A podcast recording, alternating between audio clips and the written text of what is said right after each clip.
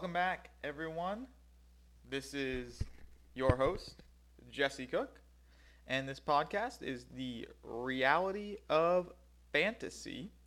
Uh, technically, this is our second recording, our second episode, and today I'm going to talk a little bit on best ball drafts, uh, and I'm going to use a recently conducted best ball uh, draft that I did on the Draft app.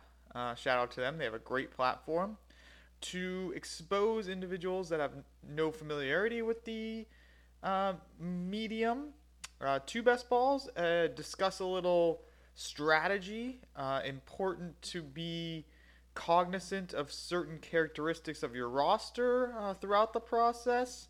Um, and just overall talk a little bit about where players are falling and what players I really like. Um, so let's dive in with what is best ball. So best ball is a season-long format, um, meaning that it's draft a team and you have this team for the entire season. Uh, it is unique in the sense that there is no management post draft. In typical season long fashion, you usually have some waiver wire, free agent pickups, trades. None of that applies when drafting a best ball roster. So you draft team, you can forget about it, you can check it months later and hope that you're winning. However, this brings in a fair amount of strategy when thinking about your team. Uh, basically, you need to have players in each spot for the entire season.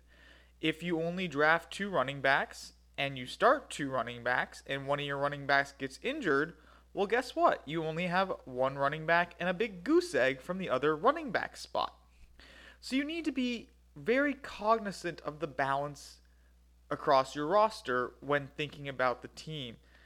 Similarly, best ball, or I guess uniquely, best ball also um, deviates from season, season long because there really is no starting roster. You have your entire roster and the best scores play in the uh, whatever roster spots you have in the best ball format. So, for instance, this best ball format that I just drafted was one QB, two running backs, three wide receiver, and one, one tight end each week. You draft 18 players. And of your 18 players, the best scores where you can fit into those positions will play. So, with the 18 rounds, this was a 10 team best ball format. Uh, I was looking to get three quarterbacks, six running backs, six wide receivers, and three tight ends. And again, I mentioned earlier that stability, meaning the likelihood that your players are going to finish the season, is really important, but also thinking about upside.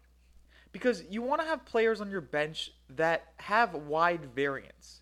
You want to have the players who are going to go for 150 and two touchdowns one week and then be non-factors for 3 weeks and you get to pay off on them when they only when they have their splash weeks. So building a good base, a good solid base and then having upside players is critical as well for best ball. Another factor that will rear its ugly head when we review my team at the end is you must be aware of bye weeks. If you draft two quarterbacks, to fit one quarterback spot, good for you. However, if they have the same bye week, you have no quarterback that week. So you really want to be cognizant of overlapping bye weeks and finding compatible matches. Does somebody have a really easy matchup on weeks that somebody else has a really hard matchup? Those could be congruent players that you want to target in best balls. And there are advanced analytic teams that spend a lot of time finding congruent pairs for best ball formats. Uh, I won't go into more detail on that, so we can focus on my draft today. So, in this 10 team format, I had the sixth pick, and it started off pretty standard. And when it got to me, I really had a choice between Ezekiel Elliott, James Conner, and Davante Adams. DeAndre Hopkins had just gone off the board, and, you know, I'm a huge fan of having a one wide receiver, one running back in the first two rounds. Um, and I was looking ahead at the next round, um, and I really felt that Nick Chubb or uh, Dalvin Cook was going to be there when it got back to me in the next round. And I felt really good about those. I feel really good about those players. So I decided to go with Davante Adams. I thought he was really safe, builds me a nice floor to start off with of likelihood of 1200 yards and 10 touchdowns. You don't really know what's going on with Zeke yet. James Conner, I love that he's a Pittsburgh Steeler where they really love the bell cow, but that was his first season. He had some injuries. Who knows if he'll be able to last a full season? So I wanted the stability, and Davante Adams provided that. Coming back around in the second round at 2.5, Dal- or, uh, Nick Chubb had just got taken right in front of me, which is okay because I was really banking on Dalvin Cook or Nick Chubb being there. And if they were both there, I would have had a difficult decision, honestly. But Dalvin Cook was still on the board. And so I decided to snag Dalvin Cook. I feel really good about Dalvin Cook this year in a run heavy offense, a team that could be playing from ahead with a good defense, a quality set of receivers so they can't stack the box, um, good coaching staff. Dalvin Cook, a full year removed from ACL surgery. Um, I did pass on Odell Beckham Jr., Juju, and Mike Evans, but again, I took Davante in the first, and I felt really good about Dalvin Cook here. So I just snagged him and felt great about Davante and Dalvin to start it off. Plus, my last name's Cook, so now we got two Cooks on the roster. Uh, in the third round, it came back to me, and I felt amazing about this pick. Uh, I would have ideally liked to take on Johnson, who went two picks prior to me. Antonio Brown went the pick before. I would have had to make a decision between this player and Antonio Brown because I do feel that Antonio Brown's going to get peppered with targets. Uh, and I like his upside quite a bit in the third round. I think you can get, be, be getting first round value out of that. But I love Leonard Fournette. I've preached earlier in the first episode that I love the Jacksonville Jaguars schedule. I think that this is the year that Fournette puts it all together. I think Nick Foles is extremely competent quarterback and underrated, and the Jaguars are going to surprise some people. I think the defense will be more, improved. I think they'll be winning games. I think Fournette will be touching the ball 20 to 25 times a game uh, on the ground and through the air. I really liked it, and I like starting off with Davante Dalvin and Leonard Fournette. It's a very stable group. Uh, good production across the board. When we get into the fourth round, this is a pick that I actually used all my time on, and we should probably discuss it because I'm still not entirely certain I made the correct pick, but I feel most comfortable with this decision. So I decided going into this pick that I wanted a wide receiver so I could have two and two to start. And Zach Ertz was on the board, but I already decided I want a wide receiver, so tight end, you're gone. So I have a choice between Stefon Diggs, Keenan Allen, Kenny Golladay, and Chris Godwin. If I was going stability, I think Stefon Diggs is the play. Keenan Allen, I don't think has much touchdown upside for me, and since I wasn't taking a tight end here and I'm high on Hunter Henry, I didn't really want to be potentially pigeonholing myself by having the entire Chargers offense or not taking Henry later. I also like Mike Williams, and I thought that I there's a potential I'd be taking him later. So I wanted to leave that flexibility open. If I had known that Marvin Jones was injured, uh, which came out yesterday, I believe, I would have put more thought into Kenny Golladay. But the fact that they play so slow and prefer to run the ball made me less inclined to play to want Golladay. And the news coming out in Tampa Bay has just been so praising of Chris Godwin. Mike Evans even came out and said that he's competing with Godwin for the number one spot on the team. And that's just an absurd statement, but that just shows you how talented this guy is. He might be playing in the slot role in a Bruce Arians offense that's worked with Larry Fitzgerald and Hines Ward. I went upside. I went smash what I believe to be most comfortable. I want pieces of that Tampa Bay Buccaneers offense, and I took Chris Godwin ahead of those players. We'll see what happens. In the fifth round, I wanted to get a running back. I wanted to have three running backs, two wide receivers. I would have felt really good about that. Chris Carson and Sony Michel were the two I was targeting for good reason. And I'm really high on Chris Carson, and a little less high on Sony Michel, but really high on Chris Carson. Chris Carson went two picks before me, and Sony Michel went the pick before me. So didn't have to think about that. There really wasn't anything else available, and so I decided to lock in a tight end at this point and took Evan Engram. Evan Engram without Odell Beckham was the focal point of that team. I think he gets a ton of targets, upwards of 120 this year, if he stays healthy. And I, I think he could potentially pass Ertz and sneak into the top three tight end talk. Um, touchdowns may be a problem, but I feel really good about having Evan Engram at that tight end spot and locking in, and there really wasn't much else around there.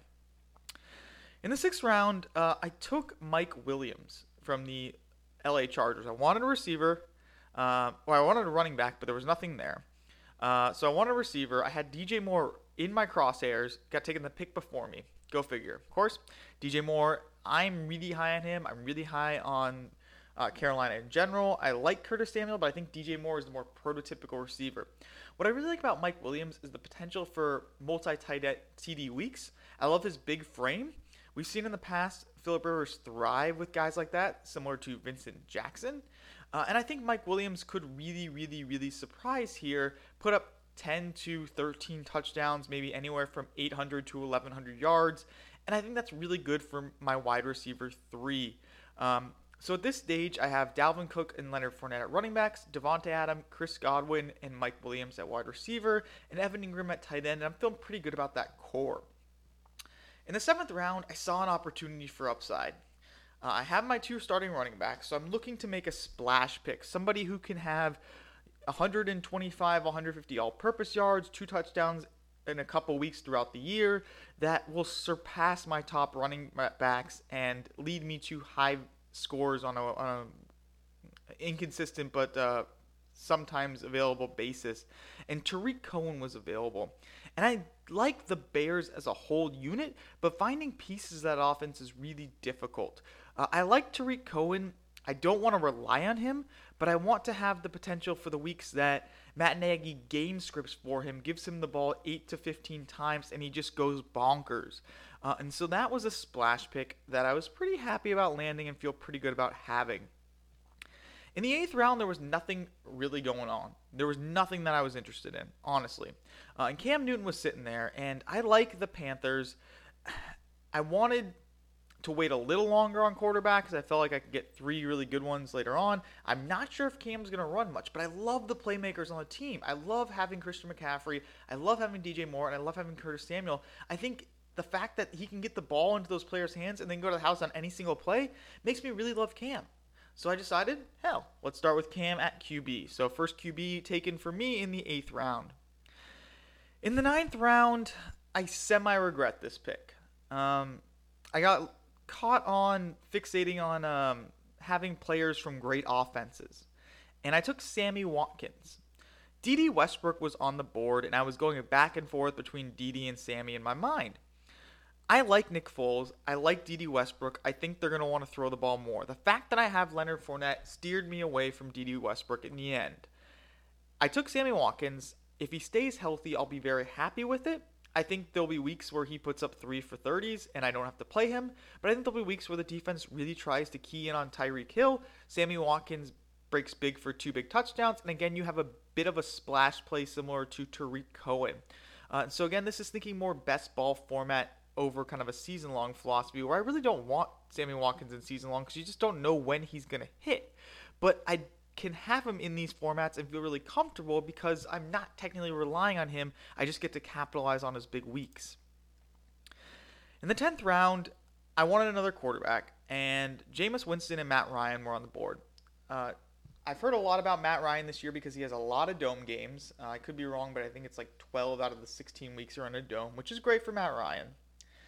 But I'm not really sold that offense is going to be great. That offensive line looks pretty shitty just from what I've seen in preseason so far. And I really like what's going on in Tampa Bay, so it seemed pretty easy for me at this point. I just locked in Jameis, and I feel really good about Cam and Jameis.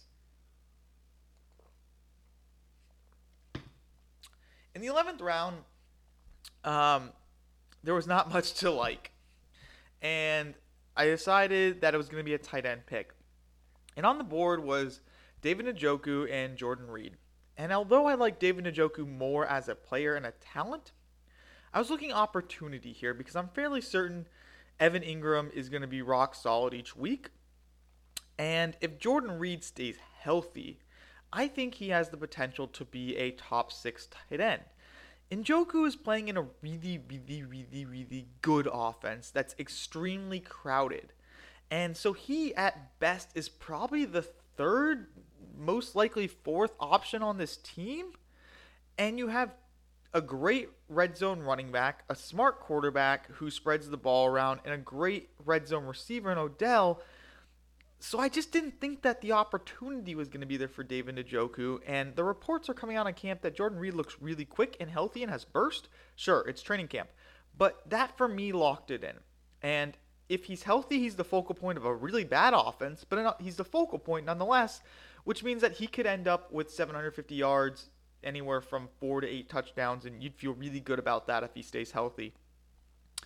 Uh, and that locks in my second tight end, so I'm feeling good about getting to that third point. Uh, so we've made 11 picks at this point, and I have two quarterbacks in Cam and Jameis. I have four wide receivers in Davante Adams, Chris Godwin, Mike Williams, and Sammy Watkins.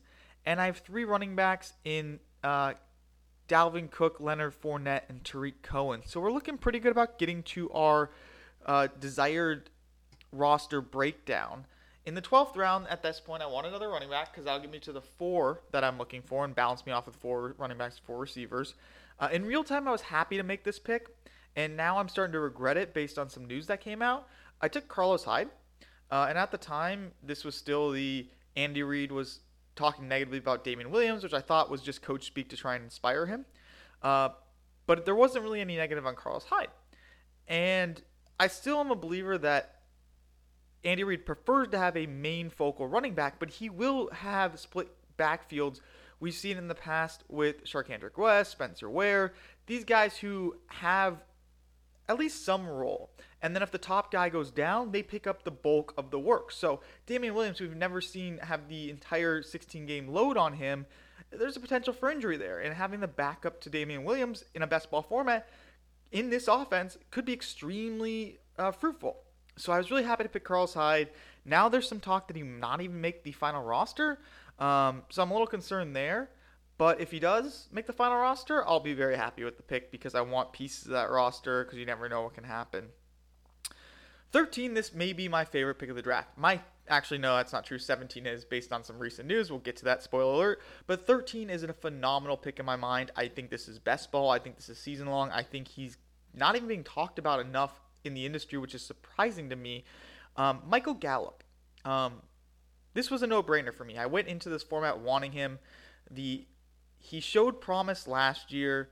A, a full year with Dak, the offseason, um, the fact that Amari Cooper has this plantar fasciitis issue, the stuff going on with Zeke, I just think Michael Gallup's probably putting the work in, probably building the rapport with Dak, and I like the upside for a thousand yards and six plus touchdowns. And in the 13th round, I just love, love, love this pick. I will be jamming Michael Gallup all year long. He's in my week one daily fantasy lineups. I just love everything about it.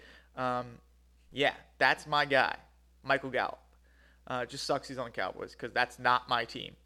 Uh, in the 14th round, I went another receiver. Uh, ideally, I'm looking for a running back here, but there's just not much there. I think Devin Singletary went two picks before, which I was considering, but I don't really want it. Um, on the same team, this was another splash play that I think is a great pick for best balls in this in this uh, spot. John Brown. John Brown is a burner and goes deep, and he can take broken plays and make them into touchdowns very quickly. Uh, Josh Allen breaks plays as the quarterback. Uh, he doesn't like to sit in the pocket, of course. He likes to move around, run. He's got a freaking cannon. So there will be a ton of inconsistency with Josh Brown, or John Brown, and Josh Allen for sure. But the weeks that I he has the splash weeks, I will get to utilize him uh, to the maximum in this best ball format. I was also considering Anthony Miller of the Bears. He had seven touchdowns last year, surprisingly, and I think he'll take another step forward as he was injured most of last year. But it's really hard to pinpoint where the production is going to come week in and week out with the Bears. Uh, so I definitely am not really looking for Anthony Miller in the season long, but I do like him in the best ball, and I just thought that John Brown has more upside than Anthony Miller here. Uh, either one would have been fine, but if I had gone more risky players earlier, I probably would have gone with the safety Anthony Miller over the John Brown splash. In the 15th, I went with a safety handoff or handcuff pick. Uh, Alexander Mattison, running back for the Minnesota Vikings, a rookie. Uh, he's looked good in the preseason. Uh, Dalvin Cook, of course, is one year removed from the ACL injury, but he still has injury concerns, and he's a little guy for a running back or a smaller uh, sized running back. So I really wanted to lock in that backfield uh, just because I know they want to run the football. Uh, I think they'll be a good team, and there wasn't much going on there, so I thought this is the time, lock it in, don't wait another round, just do it, and I did it. On the 16th round, I decided to finish off my tight ends. Um, I don't feel great about it, but it was James Graham, otherwise known as Jimmy Graham. Um, he says he's healthy. He says he's feeling great. Uh, they may throw the ball more. He expects to be more involved with the team this year based on some comments. There could be some weeks he has two touchdowns. Um, and I have some injury concerns with Jordan Reed.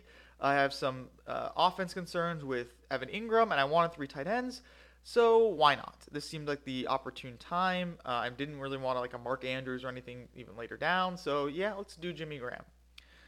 On the 17th, this pick may win me this league, to be honest. Um, at the time, he was not reinstated, uh, but I had an inclination that he would be. Josh Gordon in the second to last round. Uh, we've seen what he can do with Tom Brady before. His numbers when Gronk wasn't there uh, when he was injured were phenomenal. Uh, so Gronk not being there this year, you expect Josh Gordon to be phenomenal. I'm going to bump him up my draft boards for season long. I'm going to hammer him in daily. I just love the fact that Josh Gordon's on this roster. Uh, makes me feel really good. And in the 18th round, I wanted to round it off with a third quarterback, which in hindsight is fantastic because my other two quarterbacks had the same bye week, which we'll talk about here in a second. Um, Sam Darnold I love. I love. He's my guy. He's on my list. I don't think people are talking about him. He looked really good at the end of last year, especially in home games. I think the division will allow him to score some points. I think he has some nice weapons around him. He's made some nice throws in preseason. Um, and although I didn't know at the time, the week that I will need him most, week seven, uh, he will be playing at home against the New England Patriots, who tend to give up a lot of yards, especially when they're not in Foxborough and he could put up a 300 yard, two touchdown game and be my quarterback that week. Uh, I wanted a quarterback, especially with Cam having potential injury concerns and Jameis being bad and having benching concerns. Not really, but it happened in the past. Uh, to have stability. And clearly, no matter the woes that Sam Darnold goes through, which I think will be um, less frequent than people expect at this point, he he is the future of this team. He, they they're locked into him. He will play every single game, barring injury, and he has no heightened injury risk compared to the average. So I thought this was a very smart pick to round out my quarterbacks. So I came in again with the intention of having three quarterbacks, six running backs, six wide receivers, and three tight ends across my 18 spots. I ended up with three quarterbacks, five running backs, seven wide receivers, and three tight ends, and I feel really good about it.